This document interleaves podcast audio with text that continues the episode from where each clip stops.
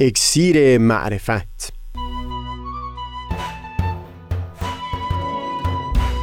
مروری بر مزامین کتاب ایقان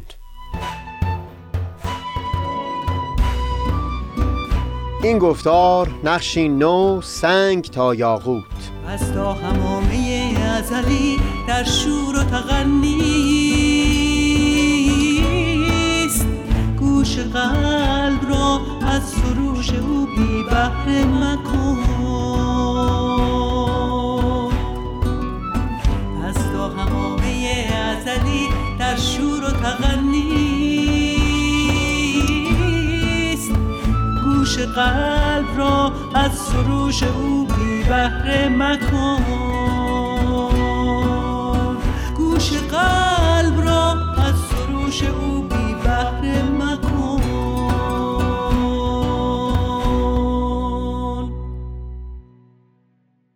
دوستان سهیل کمالی هستم. در گفتار قبل در خصوص عالی ترین نوع دوستی سخن گفتیم که در کلمات مکنونه حضرت بهاءالله به اون اشاره شده و ارسطو پیشتر تفصیلی در اون باره بیان کرده بود. سخنمون پیش از اون درباره مقامهای رضا بود. سومین و چهارمین مقام از مقامات رضا. یکی رضایت خلق از ما بود و دیگری رضایت ما از خلق. ترکیب این دوتا میشه عالی ترین نحوه ارتباط با انسان ها به گونه ای که هم رضایتی در دل اونها پدید اومده باشه و هم رضایتی در دل خود ما. در توصیف همین عالی ترین گونه ارتباط میان انسان ها بود که در خصوص انواع دوستی و اون عالی ترین گونه دوستی به تفصیل سخنی گفتیم. یکی از فاضلان در ایران که زیاد وقتی نیست به آین بهایی ایمان آورده در مقاله‌ای که در فیسبوک منتشر کرده بود حرف از این می‌زد که در متون آین بهایی به طور کلی مفهوم گناه بیشتر به همین روابط میان انسانها مربوط شده. تأکیدش بر این بود که روابط فرد با پروردگار اون در دیگران معلوم نیست. مربوط میشه به خود فرد و خدای او. و همین که به حقیقت نشانه این که اون رابطه چگونه هست در همین روابط با انسانها هست که خودش رو نمودار می‌کنه. حضرت باب یک جا به این مضمون فرمودند که قلب انسانی رو اندوهگین کردن ویرانگرتر هست از اینکه کسی خانه خدا رو خراب بکنه. قلوب مؤمنین و مؤمنات را بلاحق محزون نمودن اشد است از تخریب بیت الله. و حضرت بحالا یک جا به این مضمون فرمودند که اگر با پای برهنه راه بروی و جای خوابت بر سخت ترین جا باشد و در دل بیابان به نوه مشغول باشی این همه خوشتر از این است که دل انسانی را بشکنی و خاطرش را جریه دار نمایی.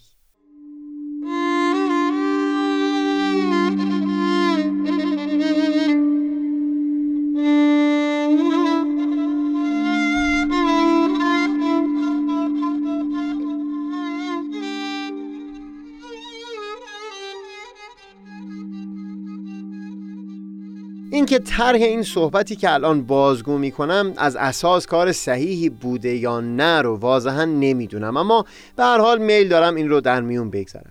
چند روز پیش برای تعمیر مشکلی از ماشین سراغ یکی از خیشاوندان رفتم که توی مغازه مکانیکی مشغول کار بود. صاحب اون مغازه مکانیکی از اهالی عراق بود. من هر جور بود به زبون عربی به او فهموندم که می‌تونم متون عربی رو بخونم اما توانایی زیادی در محاوره آمیانه عربی ندارم. در تمام اون یک ساعتی که من اونجا گذروندم حتی یک بار ندیدم لبخندی بر لب اون مرد ظاهر بشه. موقع صحبت با هیچ احد و ناسی. فقط یک بار اومد چیزی رو با من در میون بگذاره. دیدم لبخندی بر لبش هست. من در همون لحظه حسم رو به زبون آوردم. از حس خوبی گفتم که این لبخند در دلم کاشته بود و دعوتش کردم که هر وقت می‌تونه این لبخند رو بر روی لبش نگه بداره تا بقیه هم کیف بکنن از دیدن او در این حالت. همه اینها رو با لبخند به زبون آوردم و فقط می‌خواستم حس قشنگی که در دل خودم پدید اومده بود رو توصیف بکنم. برای مدت طولانی که در جواب من چیزی بیان می کرد لبخند رو بر لبش نگه داشت. گفت که امروز رو به نیتی روزدار بوده و یک قدری خسته هست. برای همین زیاد حوصله بقیه رو نداشته. به همون زبان عربی با او حرف از سخنانی زدم در متون آین اسلام که او به اون باورمند بود. اینکه اگر روزه رو حق الله به حساب بیاریم بسا که پروردگار از حق خودش گذشت بکنه و رضایتمند باقی بمونه. اما حق مردمان رو میبایستی حتی پیش از حق الله ادا کرد. و هم سخنم این بود که این تبسم هنگام معاشرت با مردمان به حقیقت از حقوق مردمان هست. بعد با همون لحن دوستانه از او درخواست کردم سخنی از ابن سینا را همیشه در خاطر خودش داشته باشه که شاید یکی از خلاصه ترین و نیکوترین عبارت ها باشه در توصیف ویژگی هایی که میشه در انسان عارف سراغ گرفت.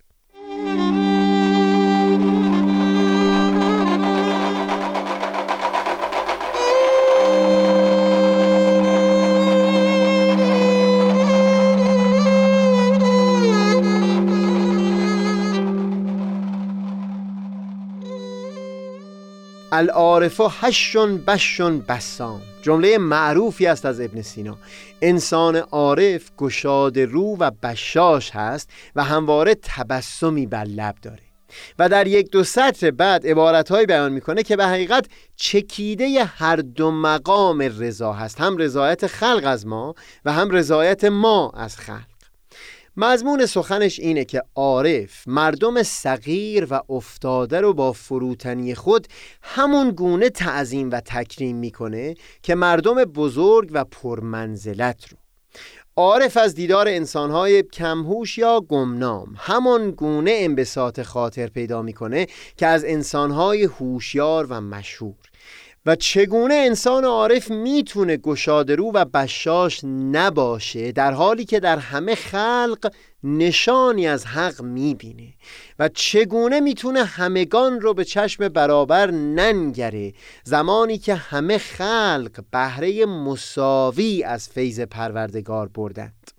اینها همه یادآور همون بیانی از فرزند شارع آین بهایی حضرت عبدالبها هست که چندین بار در این گفتارها تکرار کردیم. اینکه همه آدمیان رو بر مثال نامه ای از سوی معشوق تصور بکنیم که شاید در گذار دشواری های روزگار مچاله شده باشند.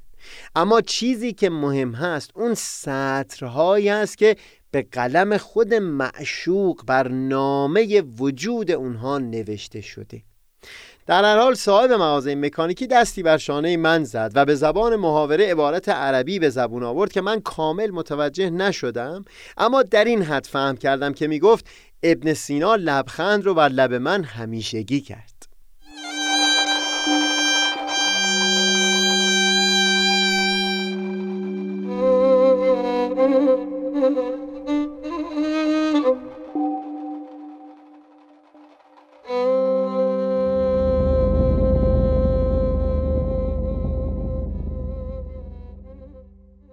در گفتگو پیرامون اولین نقش دین در گفتار 93 این رو بیان کردیم که با گنجانده شدن اون عالی ترین اندیشه های بشر در متون ادیان.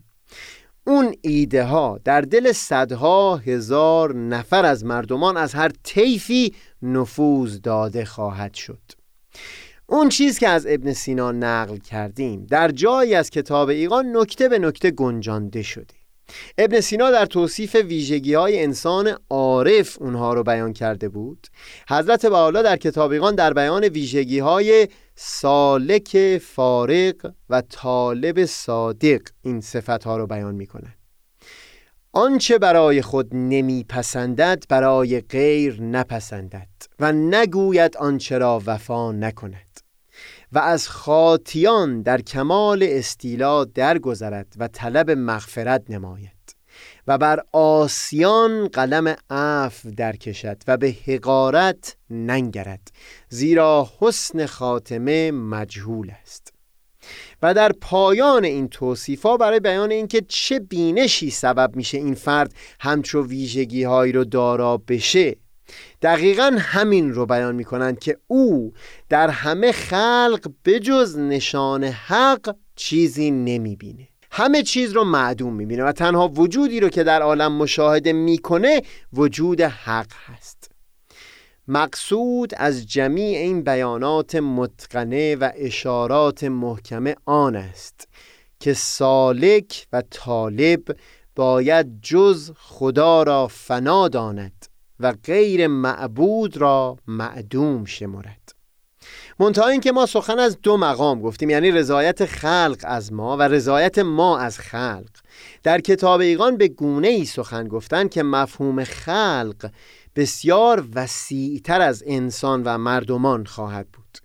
در توصیف ویژگی های همین سالک فارغ و طالب صادق ابتدا بیان می کنند که رعایت حیوان را منظور نماید تا چه رسد به انسان.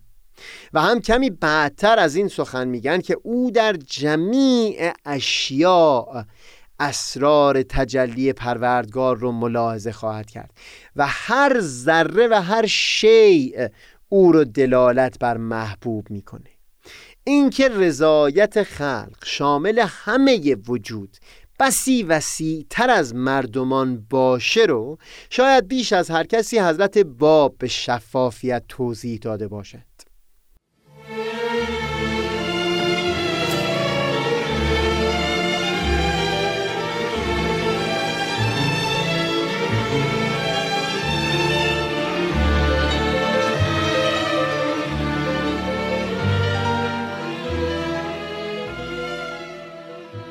حضرت باب در کتاب بیان فارسی در خصوص جنت یا بهشت دست کم در یک مقام مفهوم بسیار عمیقی رو بیان می‌کنه. اینکه برای هر شیعی در این عالم رسیدن به جنت اون هست که بتونه به اون عالی ترین حدی برسه که قابلیت رسیدن به اون رو داشته. حجر در زبان عربی سنگ هست و بلور زبرجد که نوعی زمرد باشه. در بیانشون مثال می‌زنن که برای سنگ رسیدن به اون درجه های عالی که زبرجد یا یاقوت باشه عبارت از جنت هست. هیچ شیعی به جنت خود نمی‌رسد الا آنکه به منتهای کمال در حد خود ظاهر شود.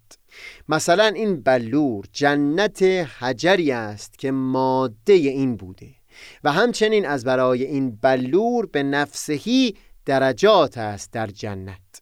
زیرا که وقتی که حجر بود بها نداشت و امروز یک قیرات آن اگر به کمال یاقوتیت رسد که در امکان او هست چقدر بها دارد و همچنین کل شیع را تصور کن. در جای دیگری از همون بیان فارسی سخنانی بیان می کنند که من سهیل این مفهوم را از اون استنباط می کنم که اگر شخصی در صنعتی توان این رو داشت که اون شیع رو به حد کاملتری درست بکنه و چنین نکرد در برابر اون شی مسئول خواهد بود که اون رو به جنت خودش نزدیکتر نکرده زمانی که توانش رو داشت. بگذارید این رو در بیانات خود حضرت باب سراغ بگیریم.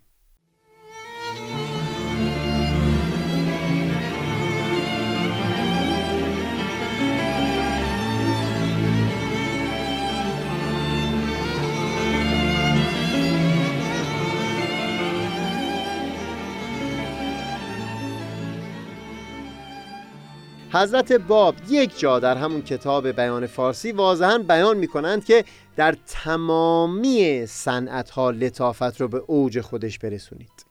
فلتلتفن فی کل صنایعکم. منتها تمامی مثال هایی که من در بیان فارسی دیدم در زمینه نگاشتن کتابی از سوی خود فرد نسخه برداری از آثار حضرت باب و یا تصحیف و مجلد کردن کتاب و تذهیب اون هست. اما از بیاناتشون در همین یک صنعت یا این یک شیء هم میشه بینشی که به دست میدن رو فهم کرد و تعمیم داد به همه صنعت ها آین حضرت باب به عنوان آین بیان شناخته شده و پیروان ایشون به عنوان مؤمنین بیان یا اهل بیان. فرمودند میلشون این هست که در مؤمنین بیان دیده نشود شیعی الا آنکه آن شیء در حد خود به کمال رسیده باشد.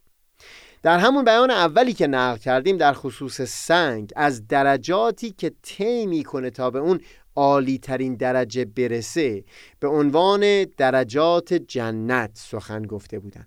در جای دیگری درست مثل همین بیان برای هر شیعی مرحله نطفه قائل میشن که بایستی مراحل کمال رو طی بکنه تا به آخرین درجه برسه. به عنوان یک نمونه باز کتاب رو بیان می‌کنن و اینکه میبایستی به نیکوترین خط نگاشته بشه چرا که خداوند دوست میدارد در بیان که آنچه واقع می شود از هر شیعی بر منتهای علو حسن صورت و سیرت گردد.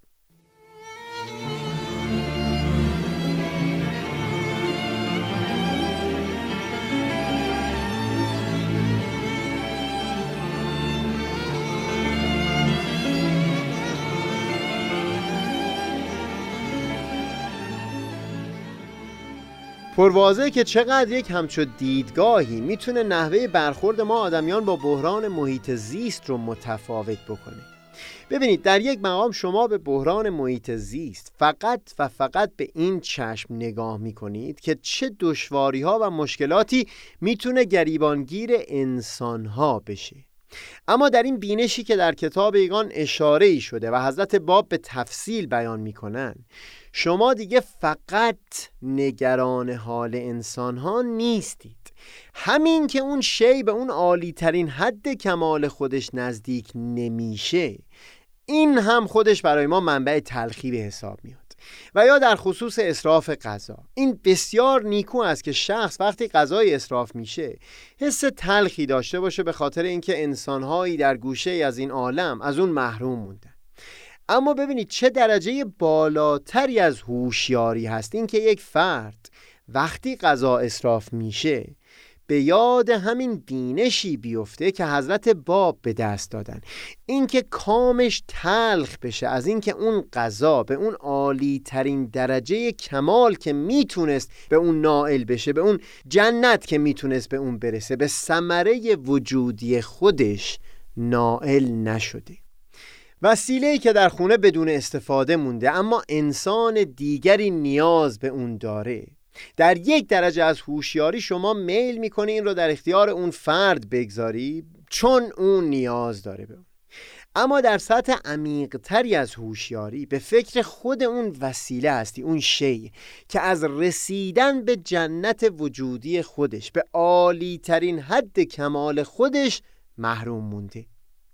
از رضایت خلق مفصل گفتیم. بگذارید صحبت پیرامون آخرین مقام رضا رو در گفتار بعدی پی بگیریم. منم آفتاب بینش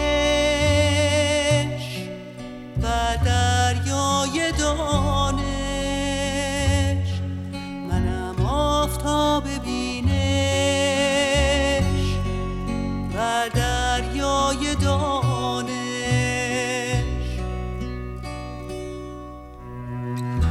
پشمردگان را